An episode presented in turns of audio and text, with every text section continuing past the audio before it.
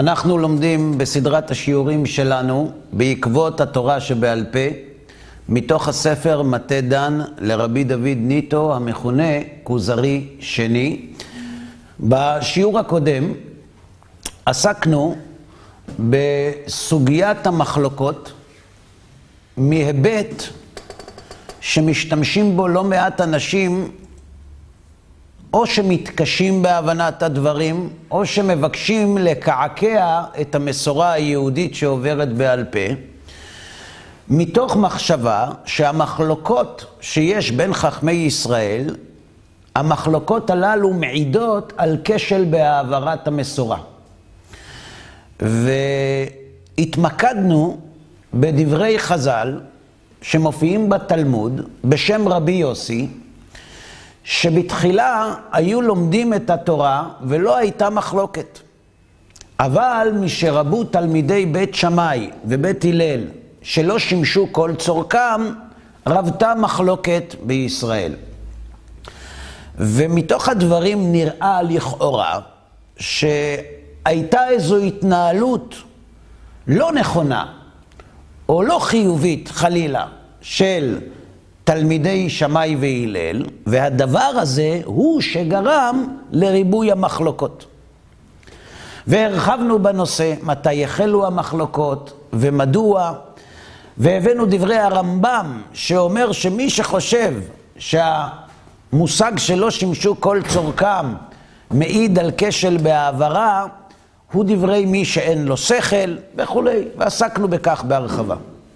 לסיכום הדברים, אנחנו לומדים בדברי רבי דוד ניטו, על פי הרמב"ם, את היסוד הבא. בכל מה שחכמי ישראל קיבלו מרבותיהם, מפי השמועה שקיבלו ממשה רבנו, אין בזה מחלוקת. יכולה להיות מחלוקת בפרטי ההלכה ולא בעיקריה. לא המחלוקת היא במצוות הביקורים, מה הם הביקורים, מתי מביאים אותם, אלא יכולות להיווצר מחלוקות בפרטי הדינים. למשל, האם אדם שקנה שדה לפירותיה מביא ביקורים וגם קורא, או לא? ומדוע יש מחלוקת בפרטי הדינים? אומר הרמב"ם, וכך מבאר רבי דוד ניטו, כיוון שמדובר בהלכות שהפסיקו להיות נוהגות, שהיו נוהגות רק בפני הבית, ועל כן, כיוון שעברו שנים מחורבן הבית ועד מחלוקת של רבי יוחנן וריש לקיש לגבי הקונה שדה לפירות אם מביא ביקורים וקורא או מביא ביקורים ואינו קורא, מכיוון שההלכה הזאת הייתה נוהגת זמן רב קודם לכן ולא המשיכה, היו עסוקים החכמים בביאור ההלכות הנוהגות בימיהם, ועל כן נשתכחה ההלכה הנהוגה בימי המקדש, ועל כן נחלקו. אבל בעיקרי הדינים אין מחלוקות. הבאנו בשיעור הקודם גם את הביאור מדוע נתרבו המחלוקות, והסברנו שהדבר היה תלוי בהתכנסותה של הסנהדרין, במעמדה ובכוחה שבתקופות השונות היה לו משקל שונה. וכיוון שסנהדרין אינה מתכנסת, מכל סיבה שלא תהיה, כפי שנראה בהמשך, על כן המחלוקות לא הוכרעו והועברו דור אחר דור, עד או שסנהדרין עסקה בהם ופסקה את ההלכה, או עד שיבוא משיח ותקום הסנהדרין ותכריע את ההלכה מחדש. כל זה למדנו כבר בשיעורים הקודמים. עכשיו אנחנו מתקדמים שלב נוסף. כבר נתקררה דעתי, אומר הכוזרי לחבר, במה שתירצת דברי הרמב"ם, אבל עדיין מערערים על חז"ל לומר שמחלוקתם הם דקדוקים ודקדוקי דקדוקים עד אין מספר. באופן שגורמים עמל ורעות רוח לקורא בהם, וכל שכן למעיין. צריך לשים לב, מה הוא טוען כאן? הרי הוא כבר טען טענות דומות בהמשך. כרגע הוא לא קורא תיגר על הסמכות של החכמים לעסוק בדינים. לבאר אותם, לחלוק בהם. אבל הוא אומר, מי שמסתכל מהצד לא מבין על מה המלחמה. כשרואים מחלוקת בין בית שמאי לבית הלל, ביצה שנולדה ביום טוב, בית שמאי אומרים תאכל, בית הלל אומרים לא תאכל. העיסוק בפרטים הקטנים האלה זה דקדוקי דקדוקים עד אין מספר באופן שגורמים עמל ורעות רוח לקורא בהם, וכל שכן למעיין. למה צריך להתווכח על כל דבר? כאילו? כן, כן, כן. ירידה לפרטים שלא, הם רחוקים מאוד מ, מ, מ, מהעיסוק שלנו בתורה באופן הגדול, הרחב, הכללי. למה יורדים לפרטים האלה? האמת שמשפטנים לא שואלים את השאלה הזאת. משפטנים, הגדלות שלהם נמדדת בדברים הקטנים. שם הם מוצאים את הפתרון שאיתו הם מבקשים לייצג את הלקוח שלהם. תפקידו של משפטן הוא לפרש. ולבדוק את הגבולות, לראות עד היכן החוק מגיע ומהיכן האסור הופך למותר. וכשאתה עוסק בגבולות, אתה עוסק בסנטימטרים, אתה עוסק בפרטים קטנים. אבל רוב הציבור, הוא לא עוסק במשפטים. וכיוון שרוב הציבור לא עוסק לא בחקיקה ולא במשפטים, נראה אצלו קצת משונה. אני אתן לכם דוגמה. האמת, הדוגמה לא כך טובה, אבל היא דוגמה יפה. ישנו חוק במדינת ישראל שנקרא חוק הדגל. שמעתם על החוק הזה? כן. שמעת. מה אומר החוק הזה? החוק הזה אומר שלא יעמוד דגל ישראל ליד דגל אחר, אלא אם כן הדגל האחר קטן ממנו בחמישה סנטימטרים. כי צריך לתת כבוד לדגל. טוב, על, על, על, החיוב שלי לא אומר שאני לא מכבד את החוק הזה. זה בסדר, זה, אנחנו מבינים מה מסתתר מאחורי החקיקה שלו. אנחנו רוצים שלא ייווצר מצב שדגל ישראל יושב על כיסא קטן ונמוך, ו, ודגל טורקיה יושב על כיסא גבוה. זה, זה מובן, יש בזה היגיון. כן. אבל תעשה לי טובה, בשביל זה מחוקקים מקבלים משכורת. חמישה סנטימטר או ארבעה סנטימטר, תארו לעצמכם ששולחים פקח כי מישהו התלונן שיש דגל יותר גדול מדגל ישראל, אז מביאים מטר. עכשיו, המטר צריך להיות עם חותמת של מכון התקנים שלפני המצלמות מהירות, כדי שיהיה אפשר לבדוק שזה לא אולי סנטימטר סיני או משהו כזה, כי, כי פה מילימטר לפה מילימטר לשם זה קנס. ובא מישהו מסתכל ואומר, זה מה שיש לכם, אתם מוקפים אויבים מכל הצדדים, זה מה שמעניין אתכם, אתם עומדים למדוד עם סנטימטרים את הדגל? כל דבר שלוקחים אותו לקצה, אפשר להביא אותו לידי אבסורד. אבל כדי שיהיה חוק הדגל, צריך להיות איזה גבול שממנו אסור ועד אליו מותר. ואותה נקודה שממנו ועד אליו זה מילימטר אחד. מי שמסתכל רק על המילימטר, רואה כאן הבל ורעות רוח. אבל מי שרואה את כל התמונה, רואה תמונה אחרת לגמרי. בדיוק אותו דבר צריך להתייחס למחלוקות של חכמי ישראל. וזו הדוגמה שמביא החבר. הוא לא מדבר על חוק הדגל, אבל הוא מדבר על חוק אחר, לא פחות חשוב כי הוא עוסק בכסף. הדגל? טוב. אמר העניין של טעם. כן. אמר החבר, אם יצא דבר מלכות מלפניך, כך אומר החבר למלך הכוזרי, שכל איש ואיש ייתן לך מעשר מכל מה שמרוויח. סתם. זאת אומרת, קבעת חוק, כיוון שהמלך הוא, כולם אוהבים אותו, וכולם זקוקים לו, ואי אפשר בלעדיו, כפי שהיועצים שלו מספרים לו. אז הוא קובע חוק, הוא רוצה לזכות את הרבים, שיהיה להם חלק בהנהגת המדינה, ולכן הוא מזכה אותם במעשר. כל אזרח ייתן מעשר מהמשכורת שלו, ממה שהוא מרוויח. החוק ברור או לא ברור? יפה. רוח החוק, ברורה. ואז יתחלקו כל בני עמך לשתי כיתות. האחת תחשוב שכוונתך על מה שאדם מרוויח בדרך משא ומתן, אבל לא על תנובות השדה. מי יאמר זאת? החקלאים. למי הם אומרים זאת? לסוחרים. והשנייה תאמר, מה פתאום? אם אני משלם, גם אתה משלם. כוונתך על הכל. גם החקלאים ישלמו, לא רק הסוחרים. את זה מי אומר? הסוחרים. זה בגלל שהם אוהבים את המלך, והם מאוד רוצים לעשות את מה שהוא מבקש. לא צרה באחר. אה? לא, הוא מבקש, ייתן הוא וייתנו אחרים, שזה חסיד, זאת אומרת, הוא באמת רוצה לזכות את כולם, לא רק הוא. למה, למה ייגרע חלקו של החקלאי בהחזקת המולדת? כן. זאת אומרת, ברגע שיש חוק, והחוק אומר שצריך לתת מעשר, מיד פורץ ויכוח. מעשר ממה?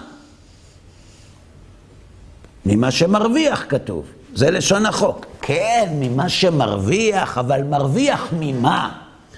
ממסחר, מעסקי אוויר, מלקחת מזה ולתת לזה, אתה צריך להחזיק את המולדת. אבל אדם שיוצא בחמש בבוקר על הקו הכחול לאסוף דובדבנים, אליו התכוון המלך, הוא חלוץ.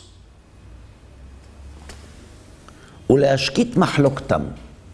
ילכו אל אנשים יודעי דעת ומביני מדע, ואשר כוח בהם להבין אמרי ספר, והם יעיינו בדבריך פעמים רבות, וידקדקו בהם ברוב דקדוק ועיון ופלפול, ויתווכחו זה עם זה.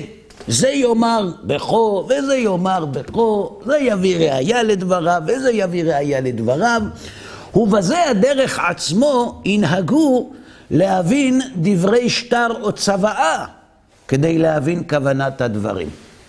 למה הם ינהגו כך? פשוט מאוד.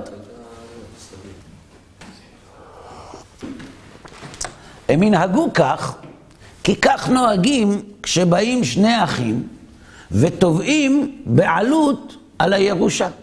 זה אומר, המת נתן לי את הכסף, והנה הצוואה, וזה אומר לא כי אלא הצוואה מזויפת והוצאה במרמה מהנפטר. עכשיו, להביא את הנפטר לבית הדין הם לא יכולים, כי הם לא המרשל. אבל הם יכולים לנסות לדון, תביא את הצוואה, ומי היה איתך, ומי החתים את המת, ובוא נראה, והם יושבים ומתווכחים, וזה מביא ראיות, וזה מביא ראיות. האם סיקור חיובי זה שוחד או לא שוחד, ויש ויכוח. אומר החבר למלך, ואם על דברי בשר ודם מדקדקים ומפלפלים כך, למה לא ידקדקו ויפלפלו ויעיינו יותר ויותר בדברי מלך מלכי המלכים הקדוש ברוך הוא, שהם חיינו ואורך ימינו? הרבה מאוד פעמים אנחנו שומעים בתקשורת אנשים שמבינים ביהדות, כמו שהם מבינים בספורט למשל. הם מבינים, ויש להם דעה. למשל, בנושא עגינות, בנושא הזהות היהודית, בנושא הגיור, קחו לדוגמה את נושא הגיור. אתם מחמירים מדי, ואתם אתם מרחיקים את היהדות, ואתם גודעים את העץ שעם ישראל יושב עליו, אתם מרחיקים את היהדות הרפורמית בארצות הברית. מאיפה היא, מי שמכם שר ושופט עלינו? וכל מיני טענות כאלה. צריך להנגיש, קוראים לזה היום, להנגיש את היהדות לציבור. עד כמה שאני יודע, הנגשה נועדה לאנשים בעלי מוגבלויות, אבל נניח. להנגיש קוראים לזה. אה, בוודאי, בוודאי. זה בא עם פסוקים, בעיקר אם זה נמצא בפסיקת בית המשפט. שמה אוהבים מאוד את התנ"ך, ולכן צריך להנגיש. והם לוקחים דוגמאות קיצוניות ועושים מהם חוכא ואטלולא. מה אתם נכנסים לפרטי פרטים, שואלים אותו שאלה, הבן אדם רוצה להתגייר, הוא שירת בצבא, הוא הגן על המדינה, הוא רוצה להתגייר. מה, אתה עכשיו מחפש את הסבתא שלו, תביא ניירות? מי אמר, מי שילם, מי קיבל? וזה, תודו, זה גורם אפילו לאנשים דתיים להגיד, שמע, אולי בכל זאת צריך לעשות את זה בצורה יותר יפה. לא, לא לוותר, אבל, אבל באמת יש מקום לשיפור ב, ב, בהנדסת האנוש. כשזה מגיע לערכים שאותם מומחים מדברים כנגד היהדות, הם יורדים לפרטי פרטים של פרטי פרטים. למשל, אם קמים אנשים ורוצים להיבחר לכנסת, למשל, לא, לא בארץ, באוגנדה למשל, ו, והדעה שלהם לא מקובלת על חלק מהמתמודדים האחרים. מה עושים המתמודדים האחרים? הם הולכים לוועדת הבחירות המרכזית, והם מבקשים לפסול אנשים מסוימים, כי הדעות שלהם לא מתאימות לדעות של אלה שמבקשים לפסול. ואז שואלים חברי הוועדה, ומי אמר שאתם צודקים? למה הדעות שלהם פסולות? כי זה בניגוד לחוק. למשל, אומרים שהם גזענים. למה הם גזענים? כי הם רוצים לגרש את כל היהודים ממדינת ישראל, ושהמדינה תהיה מדינת כל אזרחיה, ושראש הממשלה לא יהיה מזרע היהודים. ככה הם רוצים. ואפילו חבר כנסת אחד שלהם אה, חמק בעור שיניו אל איחוד האמירויות, כדי ששם האוויר יותר יעזור לו למחלת האסתמה, למשל. או הפוך, מבקשים לפסול אנשים שרוצים להתמודד לכנסת כי הם טוענים שמדינת ישראל, שהיא יהודית, צריכה להיות בר מינן מדינה יהודית. כן, אבל אומרים, זה לא, אל תייפה את זה, הם גזענים. הם רוצים חוף נפרד ל, ל, ליהודים וחוף נפרד לערבים, הם, הם גזענים. וזה בניגוד לחוק, לכן צריך לפסול אותם. ואז חברי הוועדה אומרים להם, ומניין לכם שזו דעתם? אז מתחילים לנבור בארכיון, לחפש כל מיני בדלים וסיומים של משפטים כדי להוציא מהם את ההוכחה. ואז אתה שואל אותם, תגידו, בחירות זה דבר יפה, זה מייצר פרנסה לאנשים, זה מזרים אנדרנלין בגוף האומה. למה, למה, למה, למה להשבית שמחות? למה אתם נתפסים לדברים קטנים?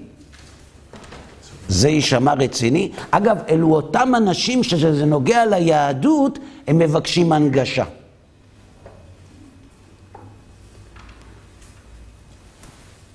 אומר החבר למלך, כשאתה מבקש שאנשים ייתנו מעשר ממה שהם מרוויחים, איזה פולמוס הדבר מעורר.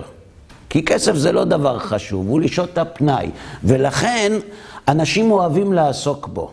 וכשמבקשים מאנשים כסף, הם נתפסים בעיקר לאותיות הקטנות. לבדוק איפה כתוב מה הם לא חייבים. ומתחילים להתווכח, ומביאים ספרים ו... אם הם לא יעשו את זה, והם יגידו, לא, בוודאי המלך לא התכוון לזה, אתה מאוד תכעס. למה תכעס? כי אתה תגיד להם, כשאתם הולכים לקבל את הירושה, אתם הופכים את העולם ולהביא את האותיות הקטנות כדי לבדוק מה מגיע ומה לא, וכשאני מבקש מה? אז אם על ציווי של מלך בשר ודם יוצאים אנשים למערכה משפטית, עמוסת פרטים ופרטי פרטים, כדי לברר מה התכוון המלך כשאמר שייתן האדם מעשר מרווחיו. אז אם על דברי בשר ודם מדקדקים ומפלפלים כל כך, למה לא ידקדקו ויפלפלו ויעיינו יותר ויותר בדברי מלך מלכי המלכים הקדוש ברוך הוא, שהם אותם דברים חיינו ואורך ימינו. ברור. אגב, למה הוא נותן את הדוגמה הזאת? רבי שלום שבדרון, זכר צדיק לברכה, היה מרביץ בנו מוסר בכל מוצאי שבת בביתו, בשכונת שערי חסד בירושלים. והוא היה לא פעם משתמש במשלים. ופעם הסביר לנו למה הוא משתמש במשל. אז הוא אמר ככה, קודם כל, משל טוב זה משל שעד שאתה לא מגיע לנמשל, השומע לא מבין מה כוונת המשל. כי יש כאלה שבאים לבית כנסת, בעיקר בליל שבת בין מנחה לערבית, שכל דקה נראית נצח בדרך לאוכל, והם מספרים על משל למלך בשר ודם. עכשיו, כולם כבר מבינים את הנמשל עוד לפני שהוא פתח את פרק א' של המשל, ומחכים כבודו, והוא מצייר, ומצ... ואנשים כבר מבינים את הכל, הוא איבד את המומנטום. משל טוב זה משל שעד שאתה לא מגיע לנמשל, השומע לא מבין את המשל. אבל לא רק מסיבה טכנית, גם מסיבה רעיונית ומוסרית. האדם, כך לימד אותנו הרב עליו השלום, האדם עוטה על עצמו שריון קשקשים. אנחנו יצורים מאוד אמיתיים וסלקטיביים, ולכן כשאנחנו נתקלים במידע שמסכן את הדימוי העצמי שלנו, או שמטיף לנו מוסר, או שתובע מאיתנו לשנות שימוש במידה כלשהי בנפש האדם, מיד אנחנו קמים ואומרים, טול קורה מבין עיניך, מי אתה שתגיד לי, וחוץ מזה אתה מכיר אותי, אתה אנחנו, זה, זו מערכת חיסונית רגשית שדוחה כל פולש זר שמאיים עליי. אם אתה רוצה לתקוף, אתה צריך לתפוס את האדם לא מוכן. אתה צריך לתפוס אותו כשהשריון מאופסן בארון. לכן אתה מספר לו משל. כשאתה מספר לו משל, לפעמים הוא אפילו אומר לך, נכון, נכון, באמת, ככה, ו... והוא מתענג על המשל, ואז אתה אומר לו, מדברים עליך. עכשיו, הוא לא יכול עכשיו להתהפך.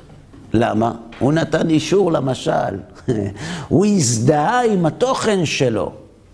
כל מה שנשאר בסוף להגיד לו, זה אתה. לכן כשרב שולם עליו השלום היה מספר לנו משל והיינו צוחקים, הוא היה אומר, אתם צוחקים על עצמכם. לכן החבר נותן למלך משל מהרהורי ליבו של המלך. ממה, המל, ממה שהמלך חושב עליו. על מה המלך חושב חוץ מעל כסף? כסף וכבוד. אז כשהמלך אומר, תנו לי כסף, יש כאן גם כסף וגם כבוד. כסף יש ממה שנותנים, וכבוד מההוכחה שנותנים. למה הם נותנים? מכבדים את הרצון של המלך. אומר לו החבר, אתה מבין שבכל מה שקשור למנגנון השלטון, הפרטים הקטנים, זה הדבר החשוב? אז למה אתה שואל שאלה כזאת על דברי חז"ל? השאלה הזאת מעידה שרצון השם לא נמצא אצלך במקום מרכזי כמו רצון המלך. מי מחפש? מי שואל? דברו בגדול. מי מדבר על הזהות היהודית בגדול? מי מדבר על דיני עגונות וגיטין בגדול? מי מדבר על הנגשה? מי שהיהדות לא תופסת אצלו מקום מרכזי. אז אפשר לעגל פינות, לא, לא, לא, לא צריך, איך אומרים, לא צריך יותר מדי ללחוץ. זה לא דבר כל כך חשוב, אפשר, אפשר לעגל, למשל. מדינה ריבונית מבקשת לגרש על פי חוק אם ובנה שהגיעו מהפיליפינים לדוגמה. והוא עומד בהפגנה, הילד שלה, בן 16, מדבר עברית שוטף. ואומר, אני ישראלי, אני רוצה לשרת בצבא, לא רוצה שתגרשו אותי. ואנשי תקשורת משתמשים בדברים שלו כדי לגרום לאנשים להזדהות עם הבקשה שלו, שהיא מנוגדת לחוק. ברור לי לחלוטין שאותם אנשי תקשורת הם לא אנשים שעוברים על חוקים, הם קנאים לשלטון החוק. רואים את זה בהרבה מקרים אחרים, שבהם הם טוענים ייקוב הדין את הור ההר, לא את ההר בעצמו. אז ברור לי שהם שומרי חוק. אז מה הם רוצים? הם אומרים, לפעמים החוק אין לו שכל. צריך לדעת גם לפעמים לעגל דברים. למה הם אומרים לעגל? כי יש משהו שבעיניהם הוא יותר מוסרי ויותר חשוב מהחוק. להיות אנושי, להיות בן אדם. אני, אני לא חולק על זה. הוויכוח בינם לביני הוא את מה מעגלים ולמען מה מעגלים. החשוב שלי הוא לא החשוב שלהם. למשל,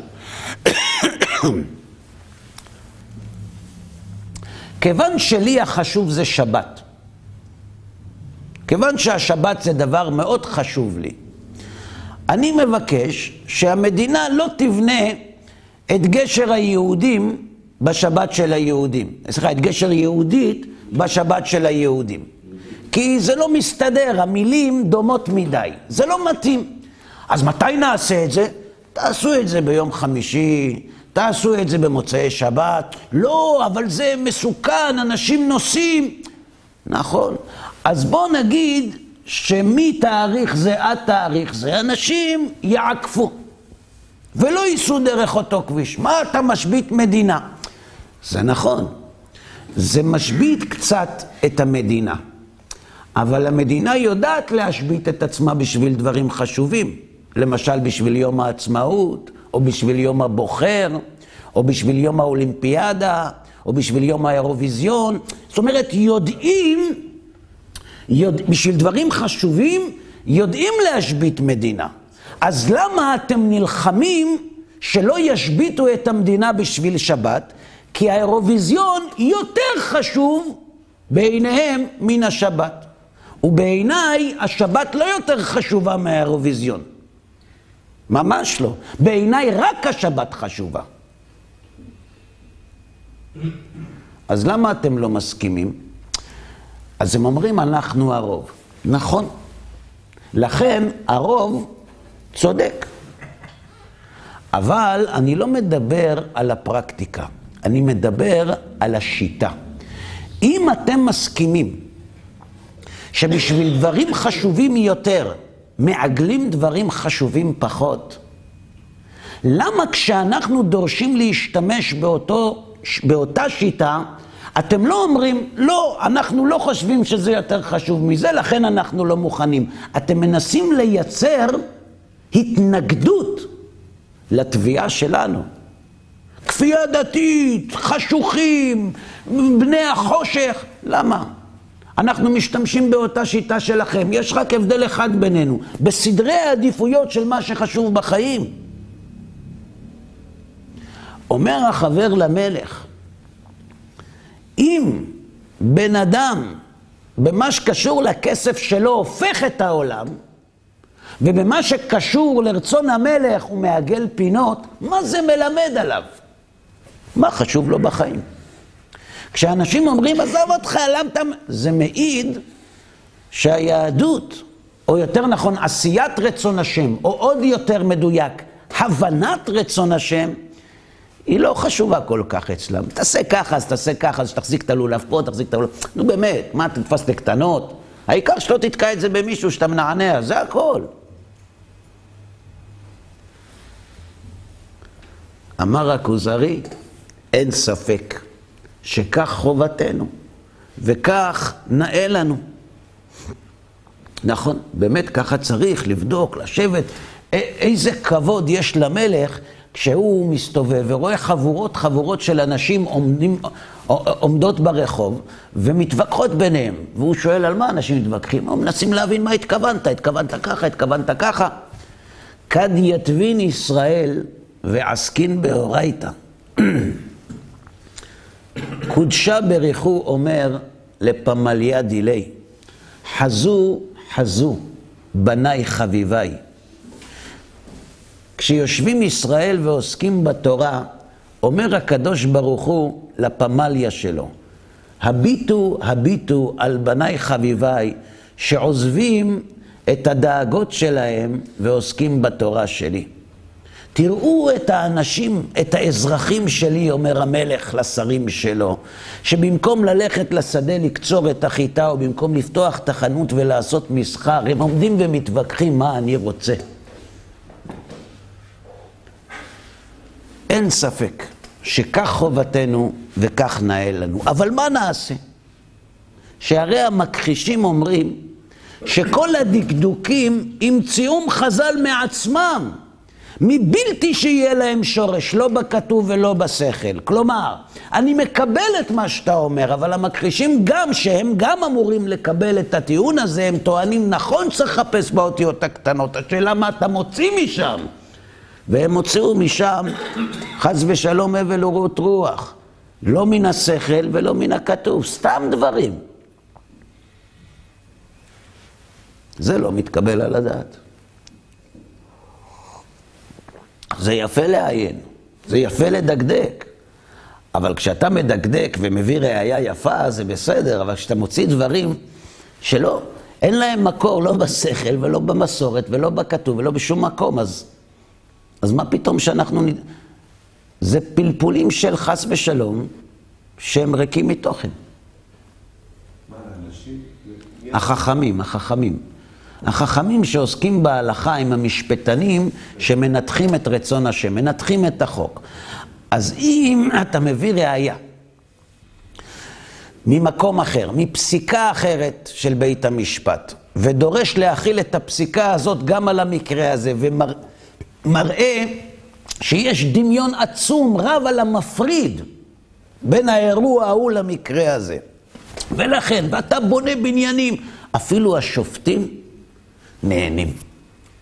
הם רואים כאן מהלך, הם רואים כאן שיטה.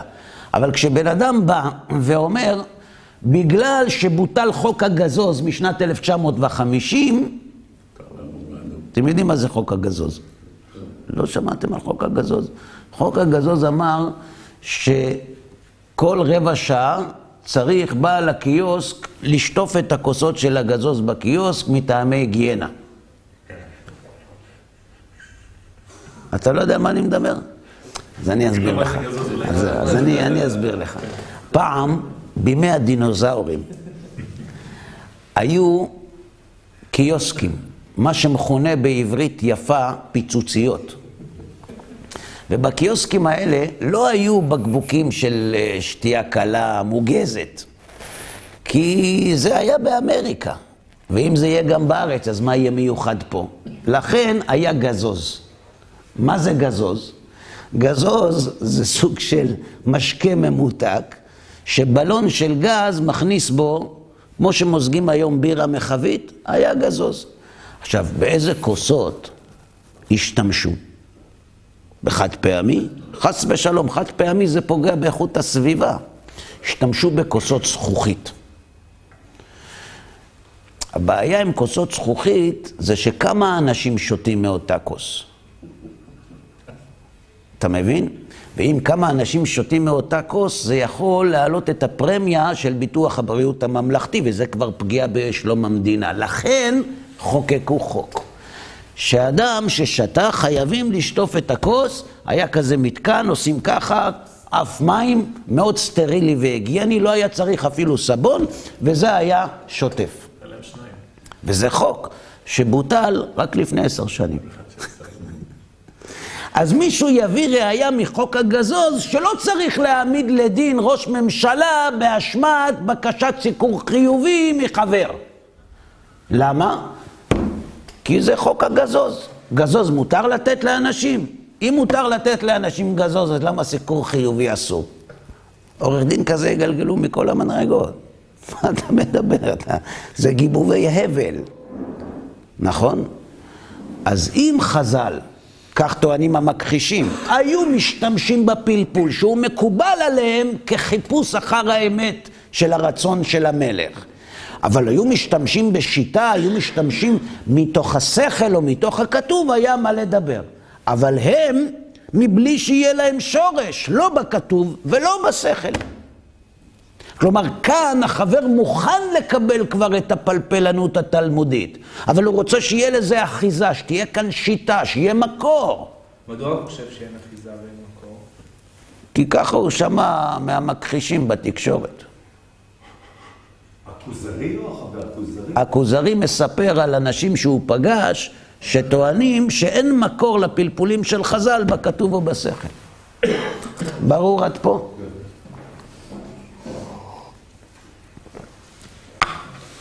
אמר החבר, דיבורים בטלים. אין חיה כזאת. מה זאת אומרת? אומר לו, להכל יש עיגון, גם בכתוב, גם בשכל. אין דבר כזה. חז"ל לא משחקים בקוביות. אני אוכיח בהפך אם יגזור השם. אמר הכוזרי, ישמיני את קולך, כי קולך ערב לי. דבר. אמר החבר, חייבים אנו לקרות קריאת שמע שחרית וערבית, שנאמר, בשוכבך ובקומך. כן. גם לפי בית שמאי. השאלה אם בשכיבה או בקימה, כן, המחלוקת היא בדבר אחר. אבל אין מחלוקת שצריך לקרוא קריאת שמע פעמיים ביום. האומרים פעמיים באהבה, שמע ישראל, השם אלוהינו, השם אחד. עד כאן בסדר? ברגע שהכרוז יצא מאת המלך, על החיוב לקבל עול מלכות שמיים שחרית וערבית, פתאום רואים קבוצות קבוצות של אנשים מתחילות להתפלפל. רגע, מה זה שחרית וערבית? מה זה שחרית? בבוקר. מתי בבוקר? ממתי שבוקר. ממתי בוקר? מה זאת אומרת? ממתי שהשמש זורחת. למה? אולי הבוקר זה ממתי שהלילה נגמר, והלילה לא נגמר כשהשמש זורחת. הלילה נגמר משיכיר בין תכלת ללבן, או בין תכלת לקרטי. למה אתה אומר, מי החליט ש, שהבוקר זה, זה, זה כשיש שמש? למה? אולי עמוד השחר? ולילה מתי זה? הלילה זה שהיום נגמר. מתי היום נגמר? כשהשמש שוקעת. אבל עוד אין כוכבים. מה זה משנה? אבל השמש שקעה. ויכוח. עכשיו, זה לא ויכוח טכני, זה ויכוח מתי זמן המצווה. עכשיו, מי שלא רוצה לעשות את רצון המלך ורק פורע חוב, אומר, תראו, תסיימו את הדיון, תעדכנו אותי איזה שעה זה ונגמור את הסיפור. אבל מי שהוא רוצה לעשות את רצון המלך באהבה, הוא רוצה לדעת בדיוק ממתי אפשר. תן דוגמה. המלך, המלך זה לא דוגמה טובה. אה, יש לו פגישה עם המאמן של ברצלונה בכדורגל. זה חשוב מאוד. והוא הסכים להיפגש איתו. הסכים. כי הילד שלו, לבר מצווה, רוצה חתימה של אה, גדולי הדור של ברצלונה. יודעי בינה לעיתים.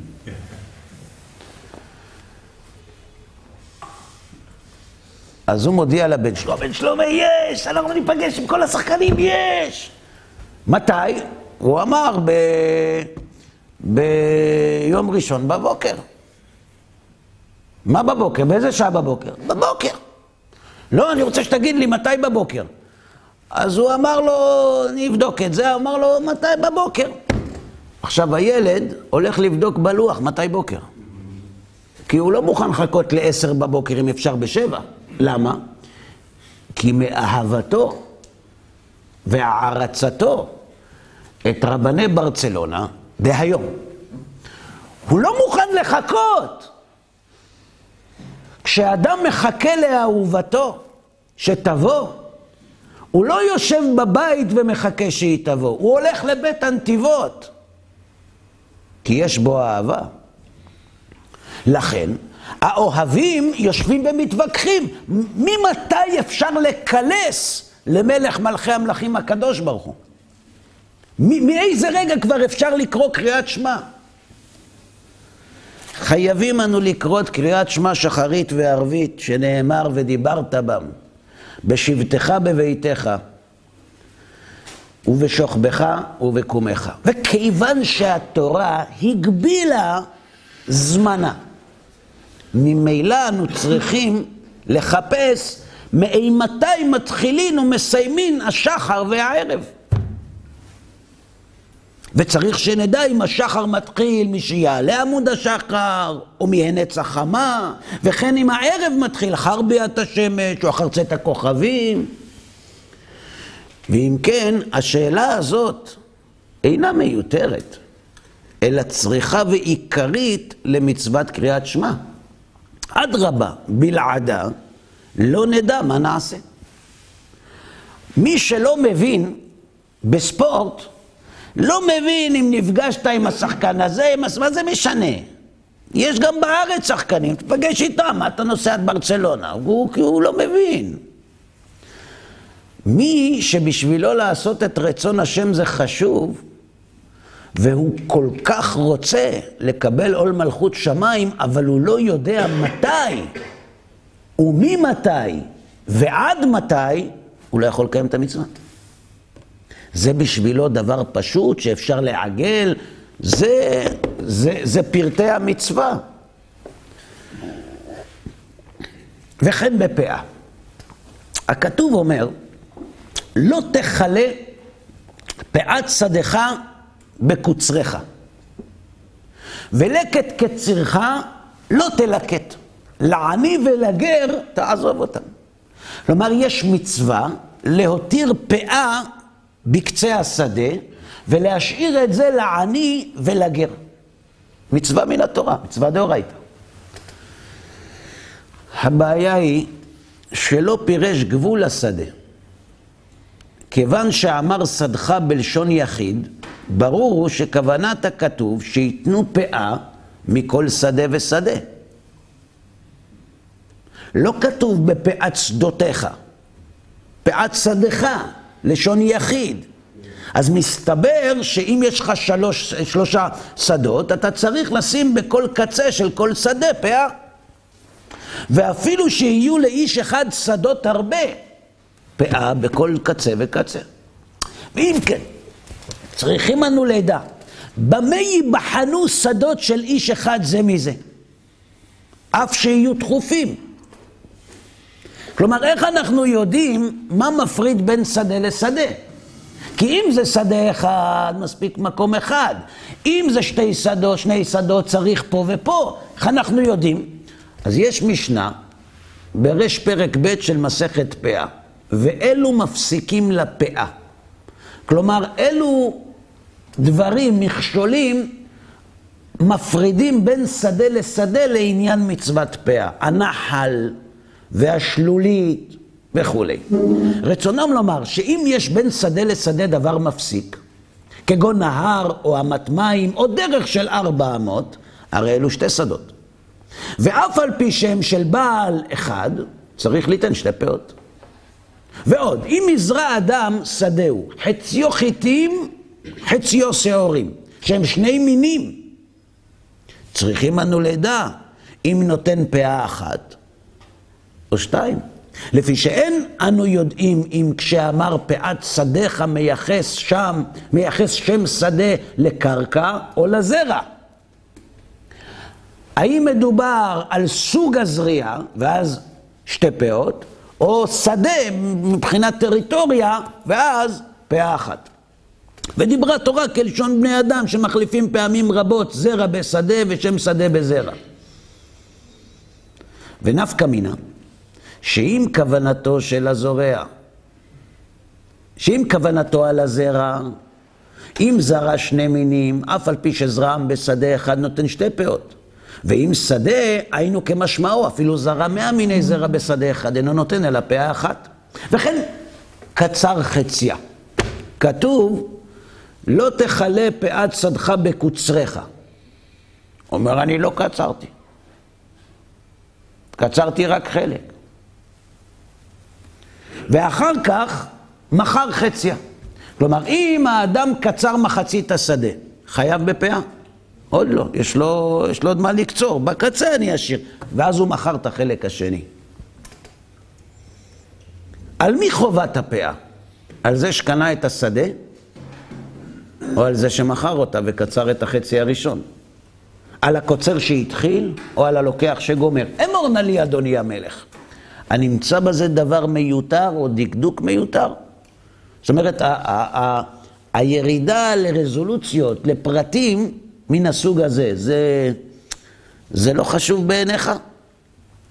אמר הכוזרי, אין ספק שכל אלו דברים ראשיים ועיקריים, ואי אפשר לקיים מצוות השם כהוגן בלי ידיעתם. מסכים איתך. אז הוא אומר לו, אז כשחז"ל דנים בפרטים האלה, הם עוסקים בזוטות? הם עוסקים בהבנת רצון המלך, בהבנת רצון השם. אז למה זה נראה בעיני המכחישים זוטות? כי הדבר מעיד איפה ממוקם רצון השם בסדרי העדיפויות שלהם בחיים. עד כאן להיום.